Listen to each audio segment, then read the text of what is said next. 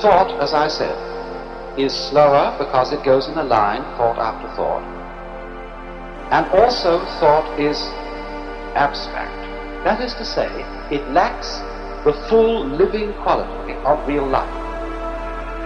Now, the more we tend to live in a world of thought, the more we tend to live in an abstract world that is removed from and has a gap between it and the real world of nature. And as a result of this, we tend to live in a world that is in some ways unsatisfying, lacking in vitality and life.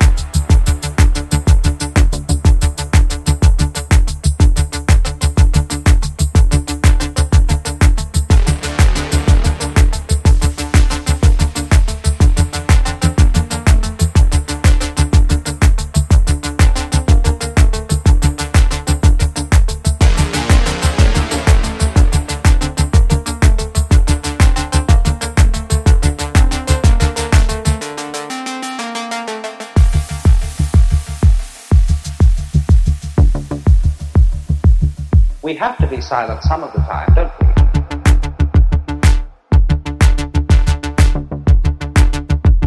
In order to hear what other people have to say.